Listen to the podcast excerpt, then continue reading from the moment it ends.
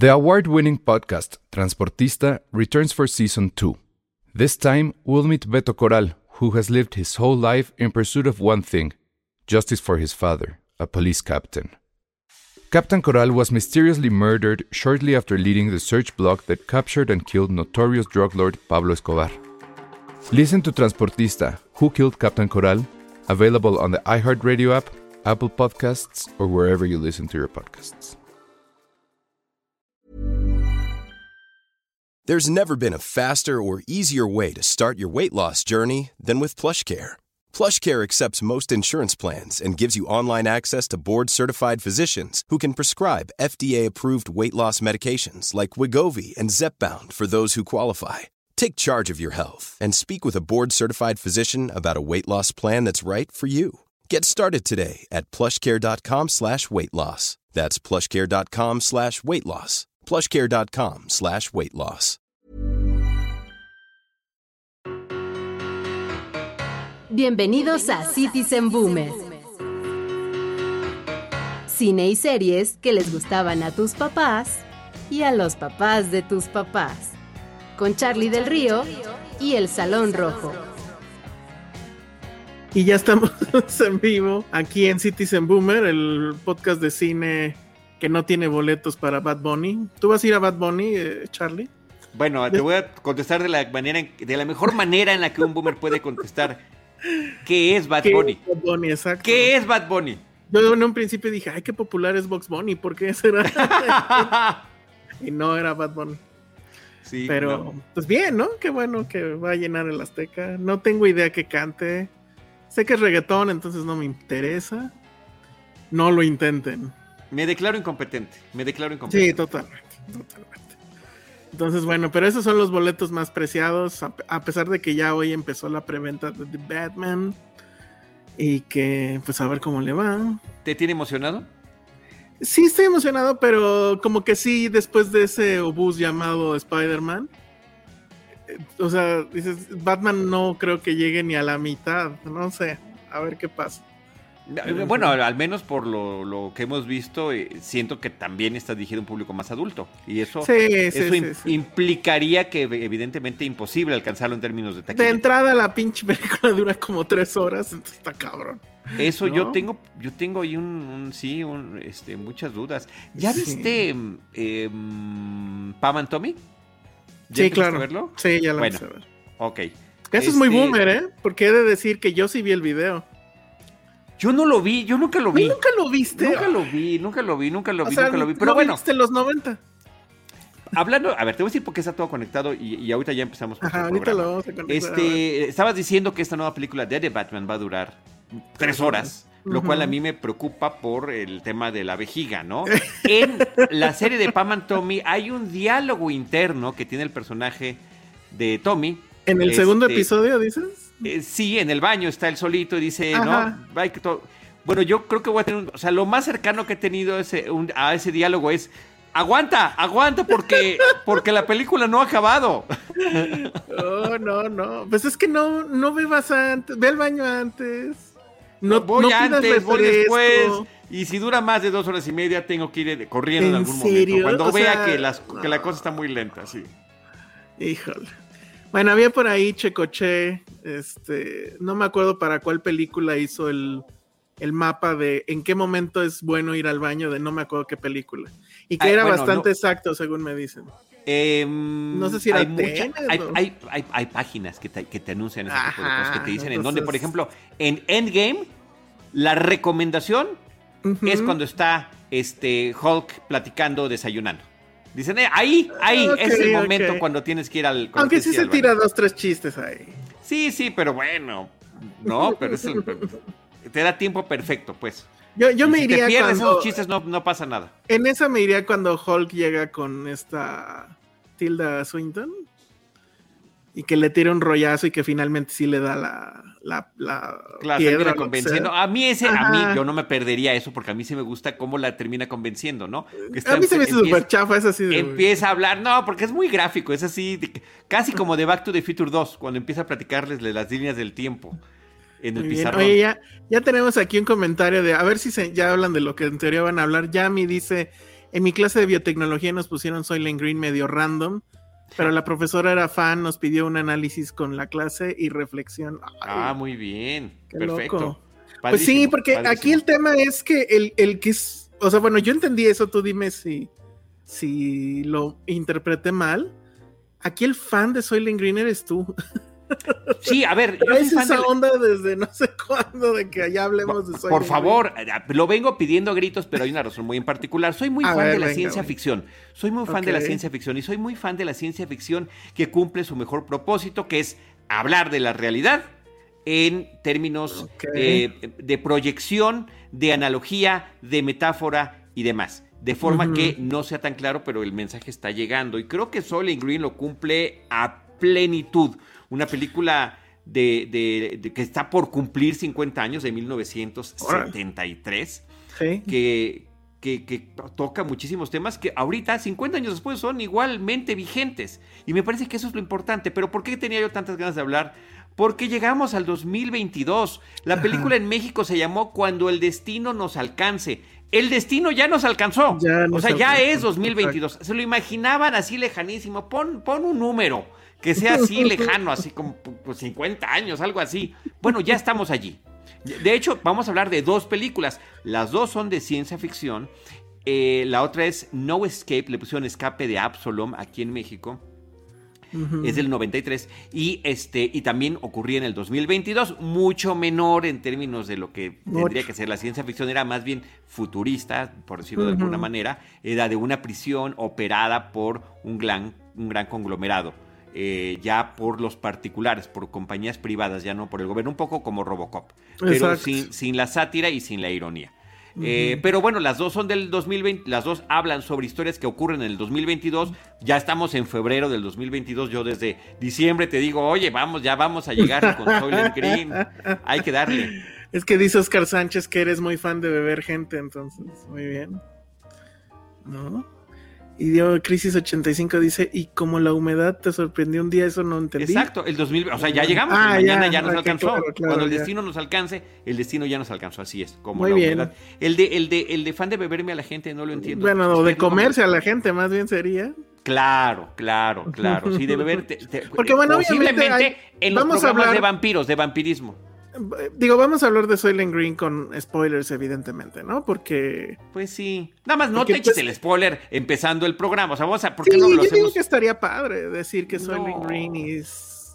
no, bueno. Eh, bueno, a ver. Quédense yo, yo estaba muy triste porque la estaba viendo con mi hijo, tiene 11 años, y yo, vas a ver la gran sorpresa. Y pues en cuanto ve una escena donde, ¿no? Con unos camiones de basura que actúan como ambulancias, me dijo de qué se trataba.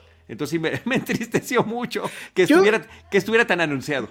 Yo eh, tiene mucho que no la veía, o sea, yo creo que la vi de niño efectivamente y sí recuerdo que eh, fue una película que me angustió.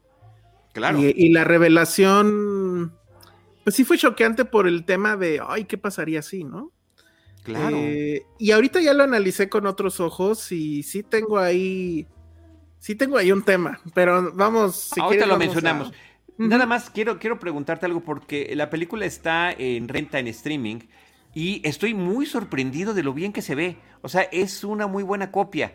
Y, sí, me dio mucho gusto. Yo tenía como la idea, como la, también la vi igual que tú por primera vez en televisión, en, en, repetición, pues yo tenía la idea de que se veía súper mal. Y no, la vi muy bien fotografiada, muy bien puesta.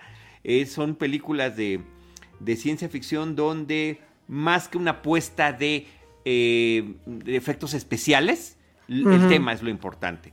Y, si quieres arrancamos. A mí lo que me encantó, eh, además de, todo, es el prólogo de la película. El prólogo me ah, parece muy que bonito, yo no lo recordaba. Excepcional. Una serie de imágenes fijas, ninguna creada especialmente para la película, simplemente hubo una, como si estuviéramos haciendo un documental, ¿no? Imágenes de la humanidad eh, en fotografía, digamos desde el siglo 19 hasta, hasta el 73, donde se va viendo el avance tecnológico de, eh, equiparado con el deterioro de la civilización, de la, de la sobrepoblación y de la contaminación. Sin una sola palabra, con una musiquita nada más se las van poniendo hasta que llegas al crédito que dice... Eh, em, el año 2022, el lugar, la ciudad de Nueva York, la población 40 millones, ¡pum! Y así arranca la película. Podría ser un prólogo de Wally, la película de Pixar. Así me parece. que, Y, es más, yo pensaría que Wally termina siendo también una especie de homenaje a esto. ¿Hacia dónde nos estamos encaminando? También podría ser equiparado con el arranque, ese prólogo que a mí me parece muy divertido, de Idiocracy. No sé si la viste, donde habla de la forma en la que vamos matemáticamente reproduciéndonos, pero como la gente más tonta, la menos eh, eh, educada, la menos... Eh, la que menos debería reproducirse, se reproduce más. Y en cambio, la gente que se educa, que estudia maestría y demás, no, nos vamos a esperar porque pues este no es el momento. Y al final ya no pueden tener hijos. Y en cambio, el, el, redneck, pues ya tuvo hijos con la de enfrente, con la de al lado, y se van reproduciendo así como conejitos hasta que llega a un, a un momento en el que pues la mayoría de la población de la humanidad es un idiota, idiocracia, así se llama la película. Entonces, eh, siento que hay ahí como una línea entre esas tres películas que podemos conectar. Ok, bueno, y, bueno, sí, este, nada más quería yo ahí hacer el, digo, para que el, el número sea lo suficientemente choqueante, sí busqué cuántos millones de personas hay ahorita en Nueva York o viven ahorita en Nueva York y pues son 8 millones. ¿No? Y entonces en la película te dicen 40 millones, digo, porque a lo mejor es un número que no te dice mucho, pero efectivamente, pues el tema central de la película es, o la idea central, y esa es justo con la que yo después este, me voy a pelear un poquito, es, estamos sobrepoblados, ¿no? Y, y, en la película son 40 millones, y este... En una ciudad. nos estamos en una ciudad, y, y, este... Y ya los recursos naturales este, se los echaron, ¿no? en te, dicen que, por ejemplo, el agua, ¿no? El agua está racionalizada, eh, ya no hay alimentos, o sea, no puedes ir a un supermercado y comprar lechugas y verduras y no, hay nada de eso. Pero en realidad, bueno, la, trama es este hombre que es eh, Charlton Heston, que es un detective, que se llama Thorne, y va a investigar el asesinato de un personaje que eh, no me acuerdo su nombre, pero bueno, es un gran funcionario o, este que pertenece a la empresa, ejecutivo. Un ejecutivo muy importante de la empresa que hace el Soylent Green, que además esa, esa frase ya tampoco la, recordaba que los martes, ¿no? Era era los martes de Soylent Green. En los martes de Soylent Green, eh, ahora son los martes de tacos. no sé sí, cómo es en Estados de, Unidos. de, de, Lego, Exacto. Entonces, eh, él va a, a investigar y pues bueno, obviamente, bueno, y se va a clavar en la investigación. Una investigación que probablemente podrían haber archivado, porque como bien le dice su jefe, pues hay no sé cuántos este, muertes o asesinatos en, en Nueva York en 2022 y ninguno lo van a resolver porque son muchos, ellos son muy pocos, etcétera, ¿no? Pero todo este asunto es en realidad una. es el pretexto, pues, para mostrar este mundo o, a dónde ha llegado la humanidad después de tantos años y de tanto, entre comillas, progreso. Y que, y, bueno, pues es, e, es, una película en ese sentido muy cruel, ¿no? Porque creo que al final es eso, es, es, es mostrar diferentes escenarios y cómo es que viven estas personas, el hacinamiento, la pobreza, el hambre, eh, la diferencia de los ricos cómo viven, aunque tampoco tienen todo lo que normalmente tendríamos, pues, este, ellos obviamente se la pasan siempre mejor. Eh, todo, todo eso es lo que se muestra y creo que ese es el punto de la película, ¿no? Independientemente de quién mató a este hombre, que bueno, que de hecho ni siquiera es un misterio para el espectador, ¿no? De inmediato sabes quién es. Bueno, sabes quién, este pero no por qué, que, eso es lo interesante. Eso sí, exacto.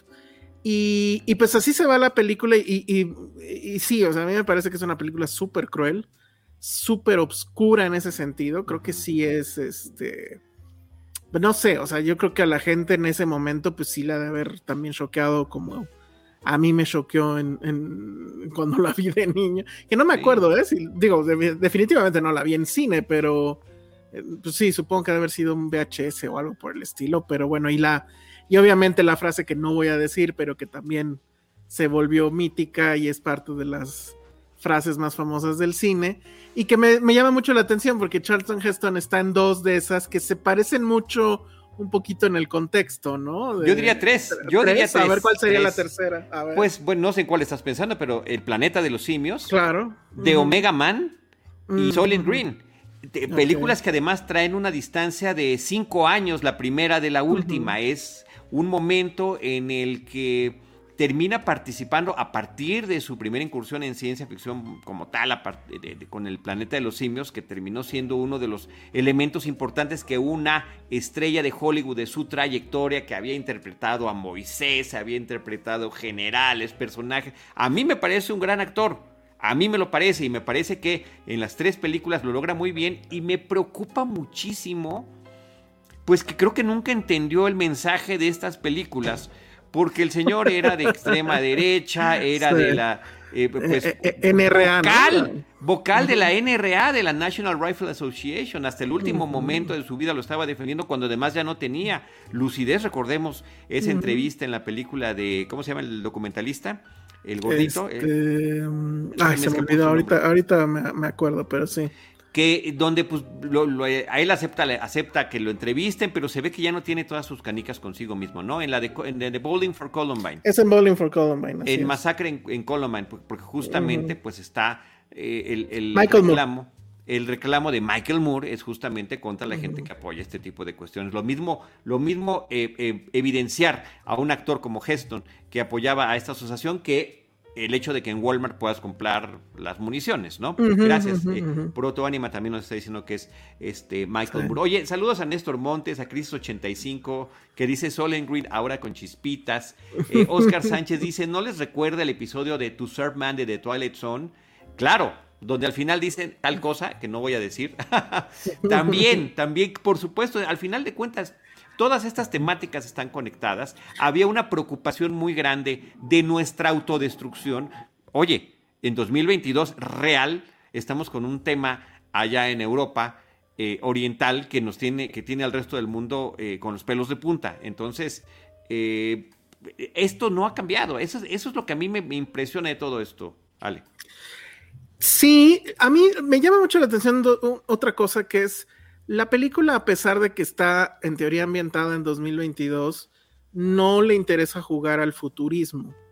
O sea, por ejemplo, en Minority Report, eh, Spielberg se supone que antes, bueno, ya escrita la película, eh, contrata a literal a gente que le diga, oiga, ¿qué, ¿qué, va a venir en el futuro, no? O sea, qué tecnología va a haber, etcétera. Y entonces, pues en ese entonces todavía no veíamos estas pantallas que se mueven, ¿no? En, los centros comerciales había espectaculares y eso, pero estaban fijos y bueno, un poco también en Children of Men y bueno, ahí se vieron.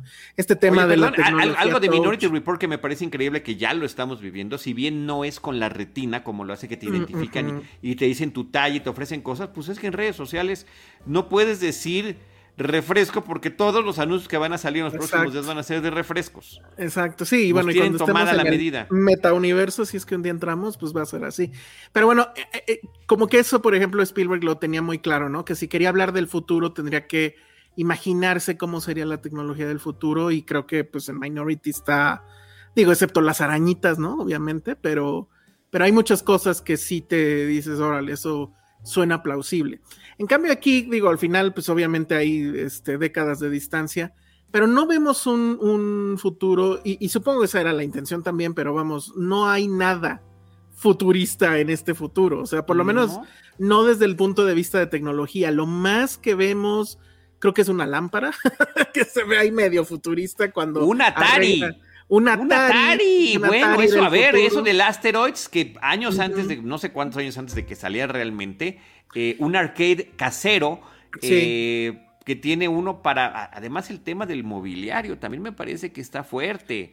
Eh, ah, bueno, lo del, los ricachones, los ricos en, un, en sus departamentos, como este hombre Simonson, que es el que muere, el que es asesinado, pues tiene una muchacha que está con él que no es su pareja, los que no es su novia, es parte del mobiliario, así le llaman, a, a, estas personas. Ese es su trabajo, ser parte del mobiliario. Y después nos enteramos que tienen libre un día al mes, ¿eh? o sea que no las tratan tan mal. Ajá, sí, sí. Eh, es así de aterrador el comentario. Y si no se renta el departamento, pues ellas están ahí, ¿no? No, no salen, están esperando a ver quién lo renta. Esa máquina que se ve, sí es, sí es real, o sea, la diseñó de hecho Eh, fue uno de los primeros diseños del creador del Atari, ahorita se me fue su nombre. Noam Bonshell, maybe, no sé, no me acuerdo. Pero sí era una máquina real. Era, nada más que no sé si era asteroide, según yo era un Pong. Bueno, la, real. Este parecía el, tipo de juego parecía asteroides. Ajá, exacto. Pero sí era una máquina creada por el que después este, fundaría. Y dices, que no había nada futurista. Yo creo. yo creo que es No te entiendo, te entiendo muy bien. Hay veces que nos vamos también por eso. El caso de Absalom, ya lo diremos, sí aboga por esa parte. Exacto. Sí aboga, y lo decía yo hace ratito, el futurismo. Pero aquí realmente. Eh, eh, el tema es tan importante que quieren dar que eso es lo de menos. El chiste es ver de qué manera decae la civilización. Ese es el tema. Y decae no nada más en términos de sobrepoblación, de hacinamiento, de falta de alimentos, moralmente también, económicamente. Y, creo que tiene imágenes que son muy... Yo las tenía, así como dices tú, de niño, te voy a decir las que tenía yo así eh, pegadas aquí en la mente. Una, que ya no había árboles. Y había esta como tiendita, como pequeño eh, este, mm, invernadero de plástico donde había unas cuantas plantitas, que eran todas las que quedaban en... Y solamente allí, privilegiados como el gobernador de Nueva York, podía, podía pasar por ahí un ratito. El otro tema que, me parece brutal, el manejo del control de multitudes. Camiones de eh, pues los que de construcción, los que levantan la grava y la tierra, son los que se utilizan, es tanta la gente que tienen que mover que así la levantan y así se la llevan, independientemente de quién se lastime o no y la falta de equipamiento para la policía es tal que lo que utilizan como casco pues son de fútbol americano. Ese es, a, eso se, a, eso se, limita su equipo de granaderos. Eh, para contener estas multitudes. ¿Qué dice aquí Chris85? Dice, aunque con el colapso de la civilización también afectaría la tecnología. ¿Se imaginan tener que cargar la pila del celular con cinco minutos de bici fija? Bueno, porque también se ve eh, una escena donde efectivamente ya no, no hay ni luz y lo tienen que hacer, este, tienen que cargar la pila con, pues, pedaleando, ¿no? En una bicicleta, bicicleta fija. También ese otro tema de los libros, ¿no? Los libros ya son una cosa del pasado, las revistas, todo lo que sea impreso, que eso es otra cosa que sí le atinaron. Claro, sí, a ver, o sea, a final de esta semana se anunció que ya Entertainment Weekly ya, adiós. Bueno, obviamente está en digital, o va a estar en digital solamente, pero ya. Pero era un impreso que, bueno, o sea. Además, por sus famosas portadas y, parte de su contenido, pues cuando había algún viaje para Estados Unidos, no regresabas con tu Entertainment Weekly. Admítelo. Sí, a veces sí. Dependía de quién estaba en portada. claro, claro, claro, Sí, sí, yo ahí tenía algunas. Entonces, bueno, y, y, estas escenas, por ejemplo, cuando el detective, porque además es muy marcado el tema de todos estamos bien jodidos, excepto los ricos, muy ricos, en el vestuario, ¿no? O sea, empieza la película y tú no sabes a qué se dedica este cuate, y este, y, pues por el vestuario no te da ningún hint. O sea, no sabes que él es un detective, ¿no? Y ya cuando entra al departamento lujosísimo para ver la escena del crimen y demás, cómo se queda para, en la llave y le abre al agua, ¿no? y, y se moja las manos, ya no me acuerdo si se moja la cara, se pero... sorprende que alguien te... Sí, claro, o sea, sí sabe que, es, sí sabe que es un lavabo. Ajá. Sí, sabe que es un lavabo, pero no lo ha visto en años, ¿no? Y con agua corriente, ¿no? Y luego el jabón, y luego pues de ahí, este, después te das cuenta que se robó no sé cuántas cosas, entre ellas, pues una botella creo que de whisky, y este, unos libros, que bueno, los libros van a ser muy importantes después por otras razones, ya no me acuerdo qué cosas, pero ese wonderment de cosas que nosotros damos por hecho, por sentado, y que creo que ahorita en la pandemia, pues sí hubo muchas de esas cosas que decías, híjole, ¿no? O sea, tenemos muchas cosas que creemos que pues ahí van a estar siempre y, no es así. Y eso creo que lo hace muy bien la película. en varios momentos suceden cosas parecidas cuando les dicen, ah, o sea, eh, los ricos tienen acceso a carne, pero tampoco es así que tenga y vayan a la carnicería, no, es una cosa así súper especial, como con un cargamento especial, y es básicamente pues un bistec, ¿no? O sea, ni siquiera es así de medio kilo, ¿no? Su aguayón, no, no, no. Entonces, esa parte creo que la película es muy buena haciendo eso y, y muy buena contagiándote esa sensación de desazón, de de que ya todo está perdido, ¿no? De, que ya no hay nada allá afuera y, solo queda sobrevivir con lo que haya. Y, lo que había justamente, pues era el Soylent, ¿no? Em, en, el tema de la, de la, sobrepoblación en una ciudad así eh, distópica, ¿no? En un futuro distópico como el que nos están presentando, eh, también yo creo que pues aquí eso lo vemos desde hace muchos años en el metro y, más recientemente en el metrobús, estas cantidades de gente por las que tiene que ir luchando Charlton Heston, eh, primero para contenerlas y luego persiguiendo a un, a un posible asesino, me parece que es interesante, pero son cosas que también son parte de la cotidianidad en una, en una ciudad como la que tenemos. Y otro de los temas que tienen, eh, el tema de la corrupción también está muy bien planteado porque este policía investigador, cuando llega al departamento del ricachón, pues agarra una funda de almohada y empieza a meter las cosas que le interesan, los libros, el alcohol, todo lo que no tiene, aprovecha y, también usa el mobiliario en determinado momento. Eh, dándose ese derecho de utilidad. Entonces, está todos los temas que ya mencionamos, eh, la escasez de alimentos y demás, pero también la, corrupción, la apatía de la sociedad, bueno, tiene un teléfono en, en, por supuesto que no hay celulares, tiene un teléfono como de matute. Hay teléfonos en la calle y él como policía tiene la llavecita. Pero inalámbrico. Como De, matute como del de Don Gato, nada más para que quede claro. Pero, pero inalámbrico. Eso, eso está muy chistoso. Y bueno, y también el tema, obviamente, que también, pues en cierta forma sí le atinaron, pues es esa forma de ver a las mujeres, ¿no? O sea, en estos futuros ya las mujeres son poquito más que un mueble y pues básicamente les dicen muebles. Ah, ah, más o, sea, como objeto, tal cual, ya le, ya le terminan llamándole mobiliario. Entonces, y, está la escena donde ella le dice, oye, no me digas así. Ajá, Ya, que, ya cuando él se involucra personal y sentimentalmente, le dice, ya no me digas así, ya ni de broma, ¿no? Y luego está pues el, el, mundo exterior, que pues es esta cosa donde ya no puedes ni pisar porque vas a pisar a un cristiano, ¿no? O sea, es tanta la gente, la gente vive en las calles, hay como albergues o no sé, pero bueno, eso es así una locura de, hacinamiento, de pobreza. Esta escena que también es muy fuerte, donde eh, encuentra una, pues es la, una, mamá que está ahí muerta, tirada en la calle, pero que tiene amarrada en, la muñeca a su hija y pues él lo que hace pues es justamente liberarla, pero y llevarla creo que al, albergue. Al pues, albergue de una iglesia a la iglesia. Que además la mamá como que ya estaba por llegar allá porque él, hacía parte de su investigación. Tenía que ir a esa iglesia. ¿Cuál es el pero que le pones entonces? Porque todo lo, que, todo, lo que hemos comentado me parece que es positivo en términos Lo que pasa de, es que en términos de, cine, crítica social. En términos de cine, me parece que es, eh, es muy buena esa parte o eso, eso, esa sensación que te transmite y que lo va haciendo así constantemente y, cada vez estás estando nuevos golpes, ¿no? Eh, cuando están en el... Hay una parte donde están como en un, ¿cómo se le llama? En un como tianguis en la calle y que están vendiendo los toppers, ¿no? que es así como lo wow, ¿no? Aquí tenemos toppers, algunos están rayaditos, pero todavía funcionan. El tema, cosas curiosas, por ejemplo, como que ya hablan de kilos. O sea, claro. pensaban que finalmente los Estados Unidos, porque son unos pinches necios, iban a cambiar para el sistema métrico y todo esto, y no, sabemos que siguen con los pounds y los feet y demás. Pero bueno, este, esas cosas me gustan, pero en general yo, la verdad es que yo no sé, a lo mejor ya es la vejez y demás. Sí lo vi mucho, o sea, es muy maltusiana la pinche película.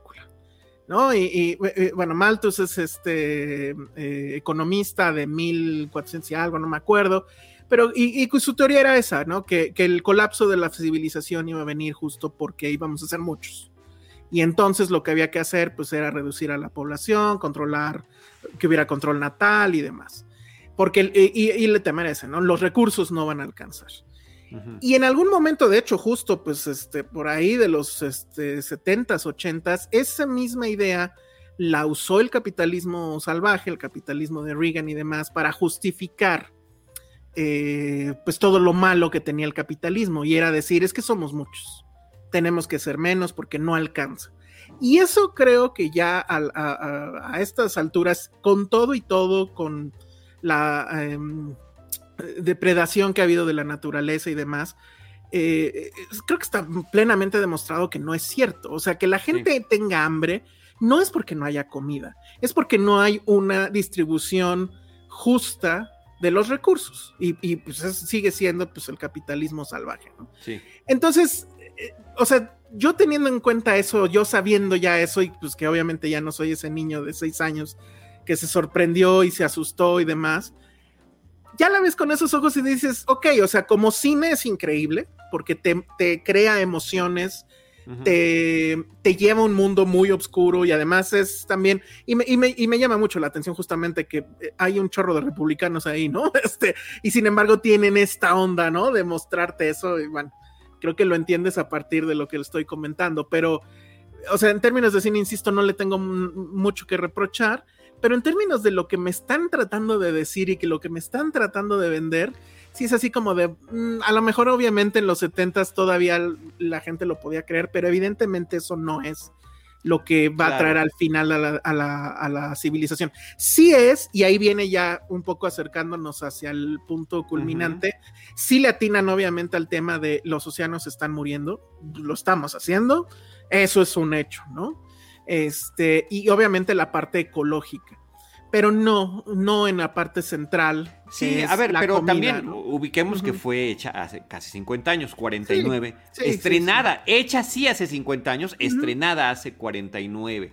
Em, pero más que clavarnos en efectivamente no es un tema de sobrepoblación, ah, entonces no tienen razón, no, porque yo creo que al final el tema es más que eso, es el proceso de autodestrucción de la humanidad que como sociedad estamos teniendo de manera constante y de que cada vez nos, y te avisan, te dicen y no, no, nadie hace caso. Esa apatía social que también, porque pues como dices, vas pasando entre los muertos o dormidos, no sabes cómo están, de que ya ni siquiera cabe la gente. A mí me parece que eso está... Pero es que justo ese es el tema y, y, y, sí está muy recalcado, ¿no?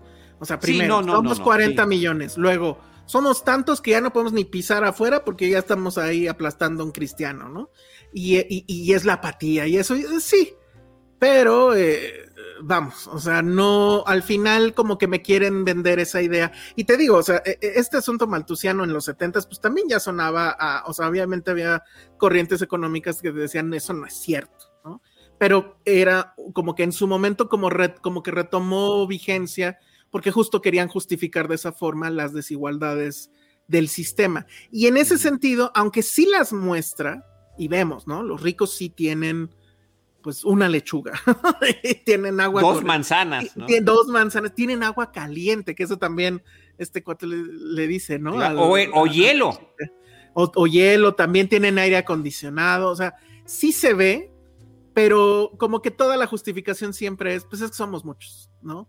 Y, insisto, ya sabiendo eso, pues sí es así como que una justificación medio chafa que hace que al menos a mí me, me suene, e insisto, y esto ya es una visión de después de 50 años, claro, ¿no? Pero pues sí, que suene más a propaganda de esa idea, de, de la idea de somos muchos, tenemos que ser menos. Tú lo recuerdas, o sea, había campañas que decían que la familia pequeña vive mejor, ¿no? ¿Cómo era Por supuesto. La frase? Y, algunos países como China lo implementaron como una, como, como, una cuestión... Son férrea, y ahí está. Y digo, efectivamente, pues siempre es mejor idea, creo yo, este, que tener. Contenerse. bueno, hay una película que se llama justamente Natalidad Prohibida, en ese mismo término, ¿no? eh, pero, insisto, no es únicamente la sobrepoblación, es la contaminación, es el acabarte los recursos naturales. Pero siento que son muy, son muy insistentes en ese punto. Y el papel del Estado, quien que sea quien controla los recursos. Y controla la energía y por eso de repente te falla la energía y controla el alimento y por eso son esas galletitas que ellos llaman Soylent. Y hay amarillas, hay rojas y la nueva es la verde que se supone que es la más nutritiva porque dice el anuncio desde el principio, radiofónico porque no hay televisión. Radiofónico te dice que esas están hechas con plancton, gracias a los, las investigaciones oceanográficas. Es, el plancton es nutritivo y eso que los en los Simpsons venía que soy en verde ahora con más. Ah, bueno, es que no puedo decir ese chiste todavía. ya casi vamos a al final. Pero antes de eso, yo, yo sí quiero mencionar es ese papel rector del Estado que ponen ahí en la, en la, película. El beneficio por muerte, el beneficio por, por, por, muerte que los parientes van y se forman para recibir y pueden recibir cupones o pueden recibir dinero, dependiendo, ya están todos formados para recibir eso. El Estado que se encarga de los cuerpos, ya no hay funerales, ya no, donde simplemente se los llevan, se los llevan. Entonces, bueno, cuando llegan con una camilla, dices, ah, bueno, lo van de llevar a una, como a una ambulancia, no, no, lo llevan a un camión como de basura tal cual, donde, van metiendo ahí todos los cuerpos. Y después está esta escena que también es de las que más se me, se me quedaron de, la infancia, cuando la vi, que es la de la eutanasia, que, me parece... Ah, claro, eso es brutal también. Eh, eh, es brutal y, a qué te recordó. quiero que me digas qué te recordó cuando llega este hombre, que por cierto es Edward G. Robinson, el gran eh, actor de ascendencia rumana que llegó a Estados Unidos, fundamental en las películas de gángsters de los 30 y 40, toda una trayectoria en teatro y cine. Pudo haber aparecido con Charlton Heston en el planeta de los simios. Están filmadas las pruebas que hizo Edward G. Robinson con el maquillaje para hacer Sayus. Pero después de ver las horas que se tardaban en eso, el señor dijo, perdónenme, este, no puedo. Termina trabajando en ciencia ficción con Charlton Heston cinco años después en esta película y después de eso muere a los 80 años de edad. Es. su última película. Pero además muere creo que semanas, ¿no? O sea, sí, de, haber filmado esa escena. Eh, tremendo, tremendo, tremendo. Bueno, y ahí lo vemos llegar a este lugar donde... Em, Pásele, claro, adelante, fórmese, aquí está, lo llevamos así de la, por supuesto que sí. ¿Cuál es su nombre? Anótese. Ah, ya vi que su color favorito es el naranja. ¿Y qué música le gusta? Bueno, yo me acordé cuando llevé a mi mamá al centro de vacunación. O sea, eh, el, esquema, el, esquema es básicamente el mismo. Sí. y, la, botarga bailando. Oye, la, referencia de Crisis 85, perdón. Robinson apareció junto a Heston en Los Diez Mandamientos. Sí, pero decía yo en ciencia ficción en ciencia ficción, que me parecía que eso era muy sí, interesante. Porque han trabajado en tres películas, creo, ¿no? Al final, ellos dos. Pero sí, y además el hombre, eh, la, anécdota ahí era que este actor ya estaba sordo cuando filmaron esta. Entonces, no, ni siquiera escuchaba cuando el director decía corte. Entonces, este, pues era una bronca porque el güey se seguía. claro, claro. Cuando y con las tablas que traía, pues, échalo a andar. Échalo a andar. Échalo andar. Y creo que está muy bien su papel, porque él como anciano termina representando el, el, último eslabón hacia ese pasado, donde dice, yo recuerdo que esto se comía. Y se pone a llorar cuando ve las manzanas y la lechuga. O sea, ¿cómo, cómo, cómo llegamos a esto? Que ahorita es una cosa excepcional, que por además por corrupción y contrabando es que lo puede disfrutar, porque su amigo policía, Heston, no malintencionado, pero eso no le quita lo corrupto, este, robó esas cosas para llevárselas a él y poderlas compartir.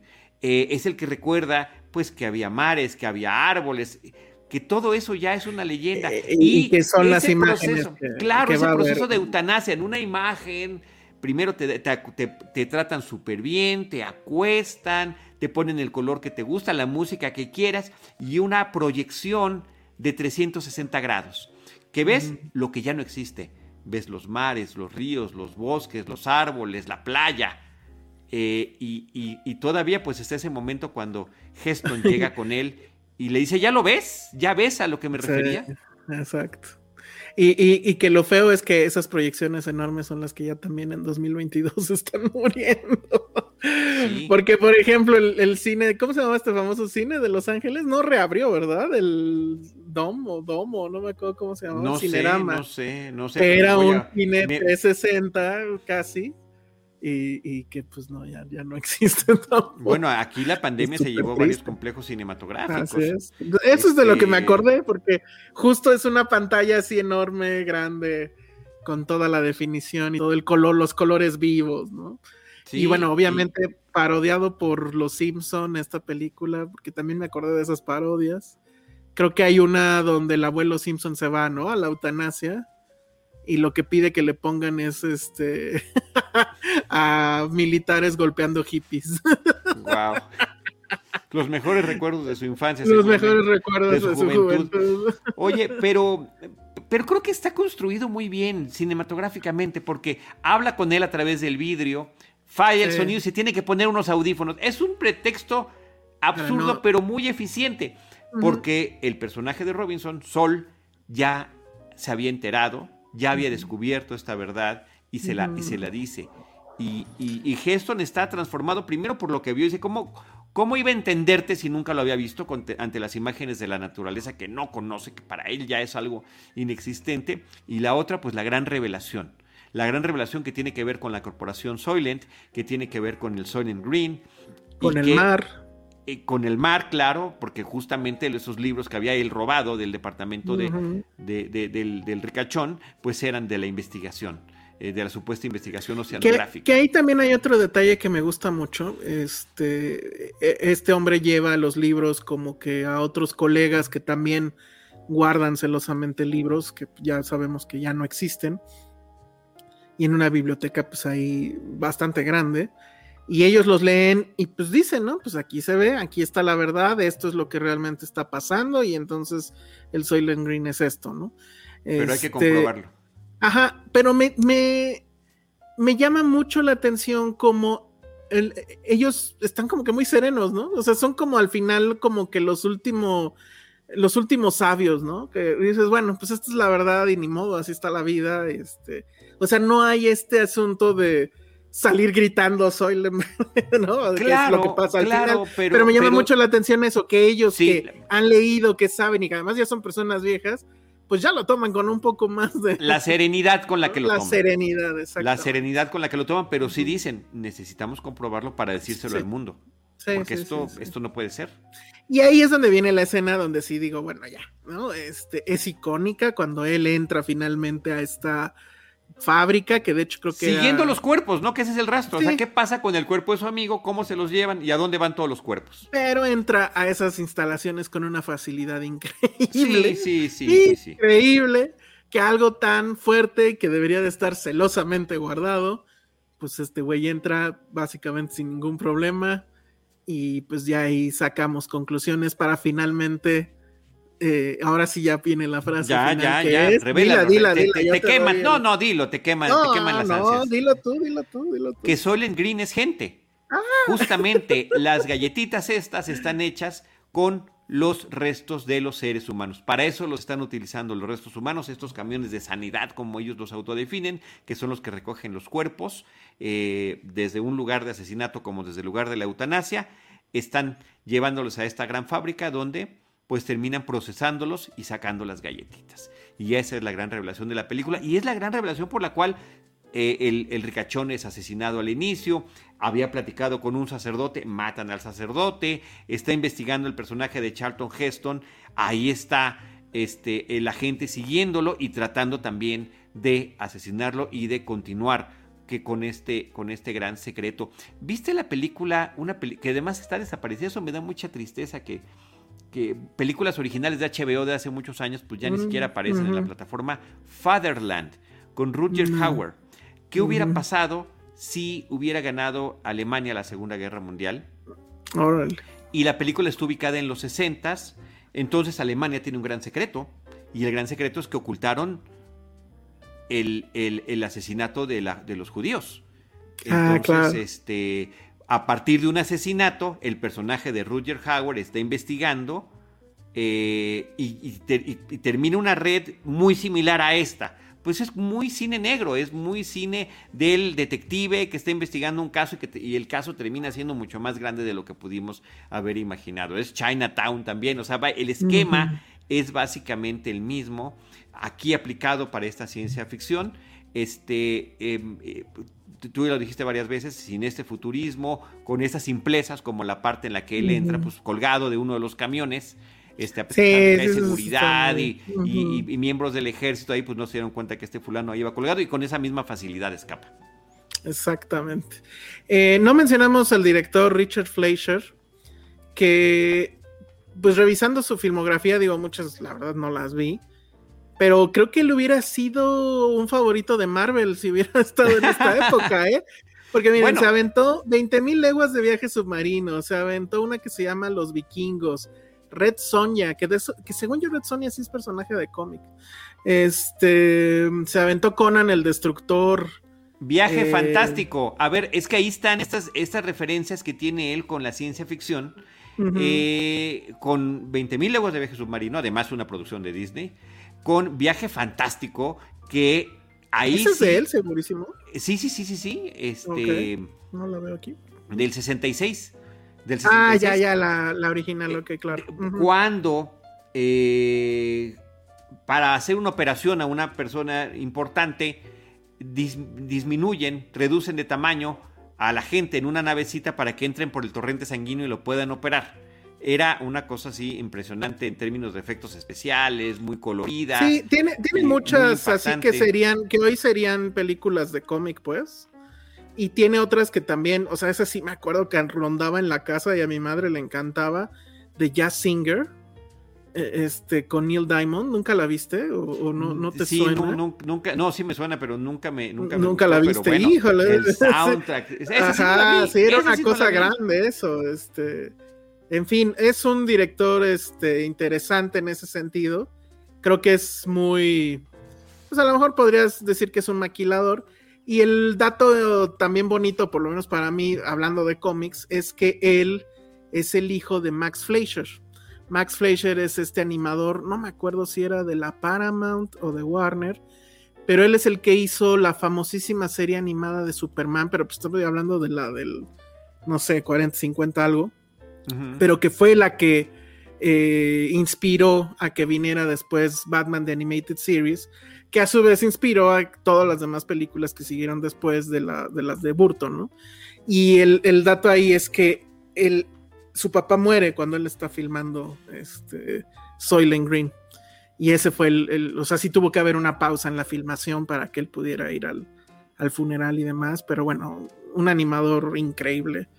Y entonces supongo que de ahí viene también la parte de la fantasía y demás. Entonces, bueno, pues ahí está. Bueno, un par de años antes hizo esta película con, con Mia Farrow que se llama See No Evil. En México le pusieron Terror Ciego, mm. de una chica ciega que, eh, que es acosada por un individuo.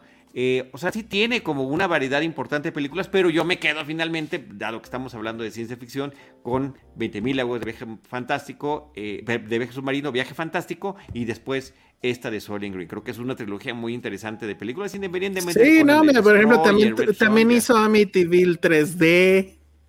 Eso está padre. Y la última que hizo fue Call from Space, que la verdad es que quién sabe de qué era y eso ya fue en el ochenta y tantos.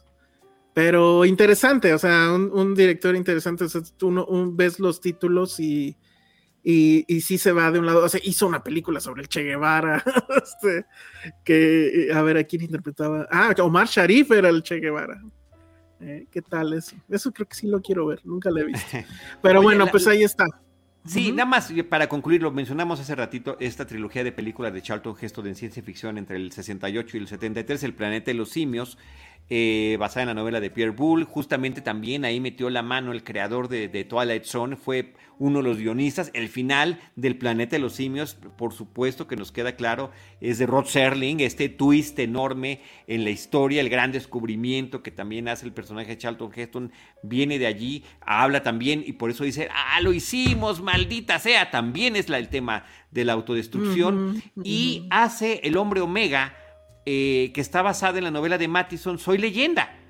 Eh, el último hombre sobre la Tierra, una de las diferentes versiones que ha habido, al menos hay tres que tenemos muy bien identificadas, de esta película de Soy leyenda, en la que el, último hombre sobre la Tierra pues, está luchando con lo que queda de, población en este futuro posapocalíptico, que son prácticamente como zombies, y él eh, en su sangre corre el suero de lo que podría ser el, futuro de, lo que quede de la, de la raza humana, ¿no?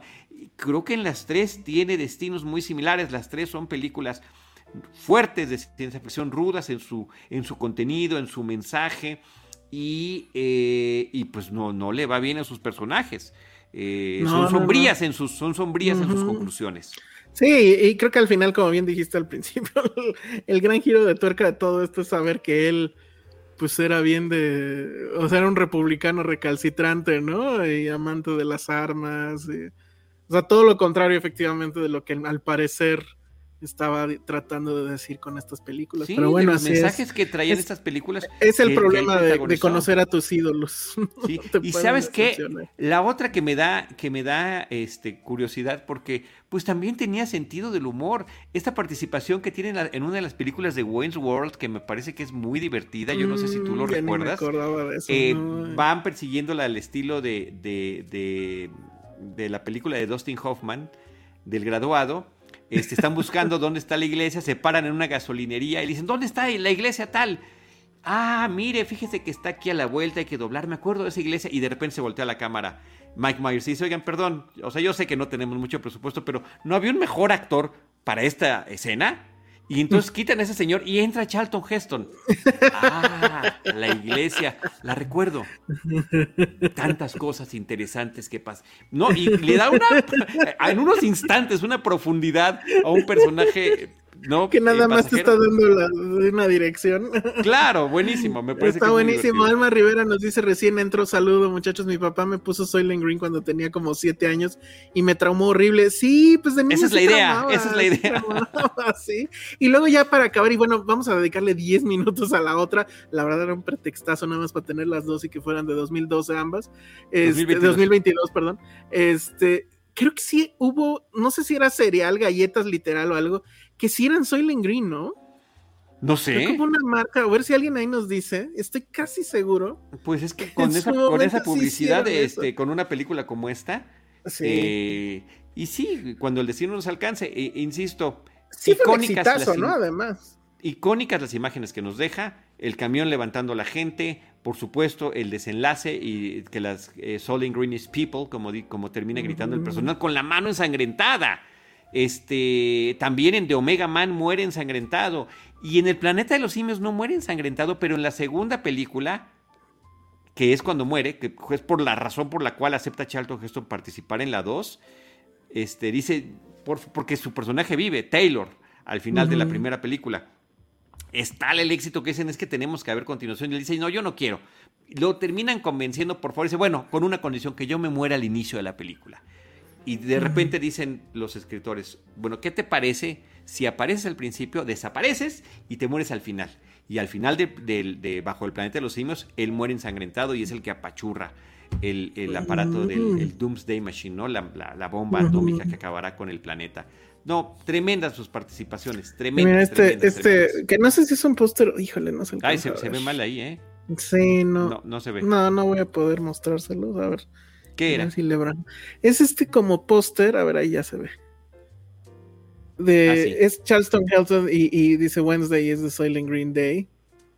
Pero era martes, ¿no? Sí, según yo ahí está mal, por eso creo que es de, de fan. Es meme. Pero pues ahí, ahí, ahí está. Y luego, esto que también yo supongo, pues es de, no sé si photoshopazo o qué pero ahí está Soylent Green Crackers. Estas son las galletas. Imagínate nada más. Está buenísimo. Bueno, pues entonces ahí está Soylent Green. ¿Y qué nos puedes decir de Absalom? Que yo, la verdad, bueno, a ver, ahí te va. Este, No Escape es película del 94, Escape de Absalom es como le pusieron en México. Eh, la película, el, pretexto de platicar de ella es que también ocurre en el 2022. El 2022, y al igual que Solid Green, empiezan unas letritas en la pantalla y dicen, para el 2022 el sistema penitenciario está a cargo de las corporaciones, el sistema penitenciario global. Y hay una serie de niveles de seguridad que tienen las prisiones, donde, eh, y lo dice el personaje que es el, el, que el, que coordina la prisión, el encargado, el responsable, guarde, no me acuerdo cómo se le llama, eh, el alcaide de la prisión, ¿no? Normalmente así les dicen. este, que no siquiera tienen derechos eh, humanos, o sea, ustedes están aquí, lo, lo más que pueden esperar es a sobrevivir. No hay rehabilitación, no esperamos de ustedes nada y escaparse pues es imposible. La película inicia con una imagen de eh, un top shot, que además está muy curioso porque pues ves a un par de militares así como formaditos y luego pasan un pelotón avanzando. Alguien se, separa de ellos y le dispara al que está hasta adelante. Después nos enteramos que ese es el personaje de Ray Liotta y por lo cual había sido encarcelado y ya se había escapado dos veces antes de prisión. Él se supone que es fuerzas especiales, es todo un Rambo y se comporta como un Rambo a lo largo de la película luchando contra esta suerte de injusticia que se está viviendo. Entonces al principio se lo llevan a la prisión en un monorriel, llegan a unas instalaciones que sí se ven futuristas, no se ven prácticas, pero al menos se ven futuristas, Parece, no son como una especie de torres y, el, responsable, el gerente, el administrador de la prisión les habla a través de un holograma, ni siquiera de manera presencial, y hay aparatos y dispositivos donde los están escuchando en todo momento etcétera, etcétera, y donde se está ejerciendo una terrible violencia. Y parece que algo peor todavía que esa prisión es que a los más peligrosos los terminan desterrando a una extensión de la prisión que es una isla, que es la isla de Absalom, donde los dejan a su suerte, como en Escape de Nueva York como en Escape from New York de John Carpenter, exactamente el mismo, en vez de que sea la isla de Manhattan, aquí es la isla de Absalom, es una isla que se ve que alguna vez habrá sido algún lugar turístico, porque pues, se quedan como lo que queda de casas y albercas y demás, y la población eh, de reos se han dividido en dos grupos, los outsiders, que son los salvajes, y el otro grupo donde Lance Henriksen es el líder, pues son los que son autosustentables y están junto a un río y crearon toda esta serie de mecanismos para el agua y cultivan y tratan de tener una sociedad autosustentable. Que, no está mal, o sea, ese tipo de, de propuestas pues me parece que no están mal. Y este hombre que tiene problemas con la autoridad y que sabemos que asesinó a su superior, eso ya lo sabemos mucho más adelante en la película, porque le habían obligado a matar civiles y porque le habían mm. obligado a... O sea, era, era algo que no iba a cumplir y por eso termina eh, acabando con este individuo. Pues lo único que quiere es escapar, no le interesa estar en ninguno de los dos grupos que están en contra, los outsiders que son también muy al estilo de las películas de Mad Max, como salvajes, se comportan de manera tribal, eh, contra pues los más civilizados que están de este lado y el pleito que traen. Al final, eh, tendrá que eh, pues utilizar sus conocimientos y las trampas que hace, destruir a pesar de lo que los otros hubieran querido, como saben que van a ser atacados y los superan 9 a 1 los otros, bueno, pues los dejan que entren a, su comunidad, pero tratando de matar al mayor número de personas con todas las trampas que él puso por allí.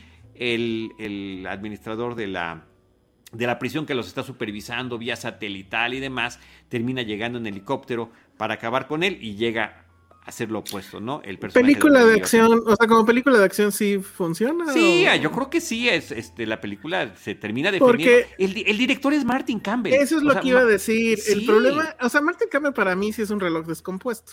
Sí, lo es, lo es. Dos veces te da bien la hora, ¿no? Entonces un día te dirige Casino Royale pero otro día te dirige Green Lantern, pero otro día te dirige GoldenEye, ¿no?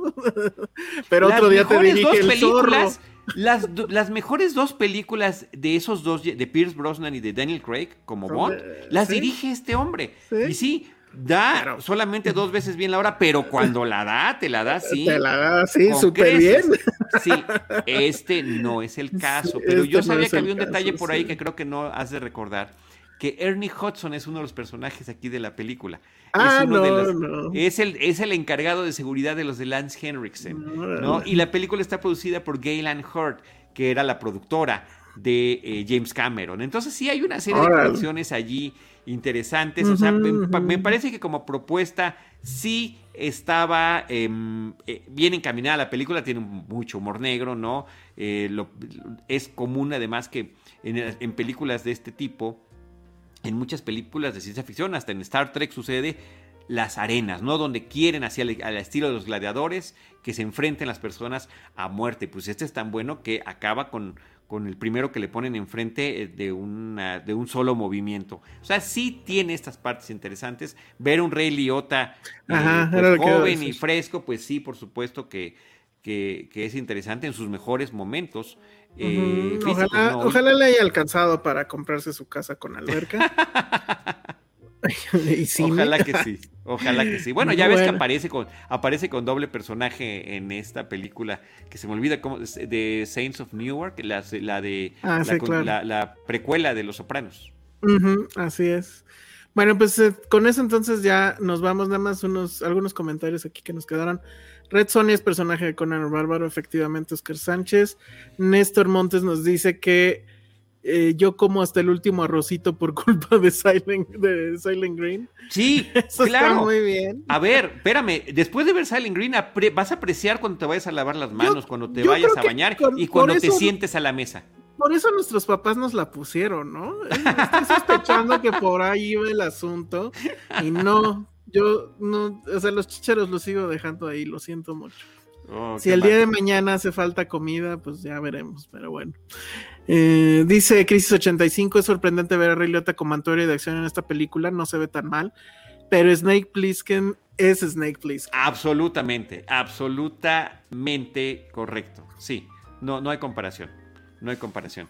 Bueno, pues me parece muy bien. ¿Esa está disponible en algún lado? No, ¿verdad? está, este está como desaparecida. Pues es que sí es de las O sea, no sé, me suena que no es de las. Ahora pertenece también a este subgénero de películas de prisión. O sea, es, es Alcatraz, es Fuga de Alcatraz, es Escape de Nueva York, es tantas otras. Hasta Silvestre Stallone tenía una por allí. Sí, claro. Sí, sí, sí.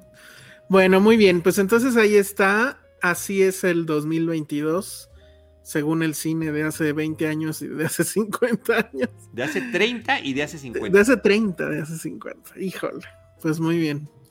Todavía hay comida en el refri tal vez, pero bueno, todo lo demás igual sí está para pensarse. Y, ideas progresistas como la de la eutanasia, ¿no? Sí, sí, este, aunque insisto, dentro de la teoría maltusiana, pues es, e, era parte de, o sea, el asunto es que fuéramos menos a como diera sea lugar. Como sea. Ajá. como sea. Por eso, es, por eso es tan criticada y a mí también, o sea, sí, sí me parece que sí era una cosa súper peligrosa en ese sentido, ¿no? Porque, insisto, además, o sea, era echarle la culpa a algo que no era la razón por la cual este, no estaban alcanzando los recursos. O sea, bueno, más bien es que no es, no es que no estuvieran alcanzando, es que el sistema no, es, la, no es la distribución, es la distribución. Y entonces te vienen con esta historia que básicamente es una historia de horror. No, no, no, es que somos muchos y, y no va a alcanzar la comida y el agua. Bueno, lo del agua a lo mejor sí tenían razón, ¿no? Pero vamos, o sea, en general sí era un asunto como de asustarte y, pensar en otras cosas, eh, cuando en realidad pues era, era otra la razón, ¿no? Entonces por eso digo que ya viendo la, distancia... Yo la super recomiendo, o sea, yo No, yo también la super recomiendo, pues, pero ya la ves desde este lado y pues sí como que dices, bueno, a lo mejor por ahí bueno, a mí me quedó muy claro que por ahí va el asunto, ¿no? Está en Amazon eh, a la renta y está en Apple TV Plus a la renta. Muy bien. Y es un clásico, obviamente, y digo, lo ha parodiado Los Simpson y lo ha parodiado, pues no sé cuántos más. Este, obviamente es un clásico y, y, sí, es una película que se tiene que ver. Si no lo han hecho, véanla. Este, interesante que se la pusiste a tu hijo de 11 años y le pasó por aquí. Sí, caray. No, y además que, ah, pues es que entonces si, si no hay comida, pues entonces los han de estar utilizando para eso. Y ups, ups. Pero pues no le creo mayor tema, ¿no? Yo me no, no, no, no se va a comer hasta el último arrocito como eh, No, exacto. me, queda claro que no se va a comer hasta el último arrocito. Y, yo, estoy que seguro que esa noche no dormí bien, o sea, al menos, ¿no? Entonces. Muchas noches. O muchas, noches. sí, pensando en madre. Te digo, o sea, entre Robocop, esta, ya no me acuerdo cuál otra dije el otro día sí, eh, yo era un niño muy traumado. Pero bueno, pues ahí está. Y pues con eso nos despedimos. Muchas gracias por habernos acompañado en este episodio este, de futuros distópicos y mala onda. Eh, bueno, pues les recordamos que tenemos eh, ahí el super chat. Y en el caso de, de Filmsteria, que yo creo que Cinemanet debería de hacer lo mismo. Para los que nos escuchan en, en, Spotify y en iTunes, pues y quieren cooperar con, con estos viejitos para su jubilación, pues tenemos ahí la cuenta en, PayPal, es paypal.me diagonal Finsteria. Y yo espero que próximamente Cinemanet ya también saque la suya. Para, el, para, el, abono, para el retiro. Claro. Por lo pronto sí tenemos super chat, ¿eh? Eso sí se puede. Tenemos super chat, aunque pues ya lo, lo mencioné demasiado tarde. A ver si, si en dos minutos entra algún super chat. Pero si no, pues ya con más calma pueden entrar en el caso de Filmsteria y ya yo me voy a encargar de que la semana que entra ya esté el de Cinemanet y entonces pues Venga, decidan en dónde, en dónde cooperar. Entonces, bueno, pues ahí está. Nitzia Morgado nos dice, Morgudo, Morgado, no sé. Me encantan, ya los extrañaba. Muy bien, muchas gracias por, por acompañarnos. Recuerden que este programa en vivo sale un jueves sí, un jueves no. Y en audio eh, sale el siguiente martes en, Spotify y en, eh, iTunes. Eh, para que, bueno, pues también si lo quieren checar ahí. Estamos en los feeds de Cinemanet y de Filmsteria en YouTube y también en las redes de Charlie del Río. Entonces, bueno, pues ahí es donde nos pueden encontrar. Recomiéndenos, si no nos pueden apoyar con un super chat, no se preocupen, pero sí pónganos manita arriba en los videos. Si nos están escuchando en audio y pueden comentar eso nos ayuda muchísimo. Eh, y bueno, pues sí, recomiéndanos con otros, con sus viejitos, con el abuelo. este, con los niños que no coman, eh, ya tienen una película que recomendar. También, exactamente. Bueno, pues muy bien. Entonces creo que con eso ya nos vamos. Charlie. ¿Dónde te Oye, encontramos? Oscar Sánchez dice, wow, una hora lo lograron, ¿sí? Sí, sí. Gracias a que, a que a que Escape de Absalom pues no es particularmente buena, pero, pero es, está ubicada en el 2022. La verdad era un pretextazo. De lo que queríamos hablar era de, de Soylent Green. Y pues ya para la siguiente, la verdad es que como es usual, no tengo la menor idea de qué vamos a hablar, pero algo se nos ocurrirá. Entonces, bueno, Charlie del Río, ¿dónde te pueden encontrar? Arroba Charlie del Río, Charlie del Río Cine Series en Facebook y también en arroba Cinemanet. Muy bien, eh, a nosotros nos pueden encontrar en Filmsteria, arroba Filmsteria en todos lados, aquí en el canal de YouTube Cine Filmsteria y yo soy el Salón Rojo. Les agradezco mucho habernos acompañado y nos vemos dentro de dos semanas. Hasta luego. Bye. Gracias por acompañarnos en Citizen Boomer. Te esperamos en nuestro próximo episodio con más películas y series del pasado.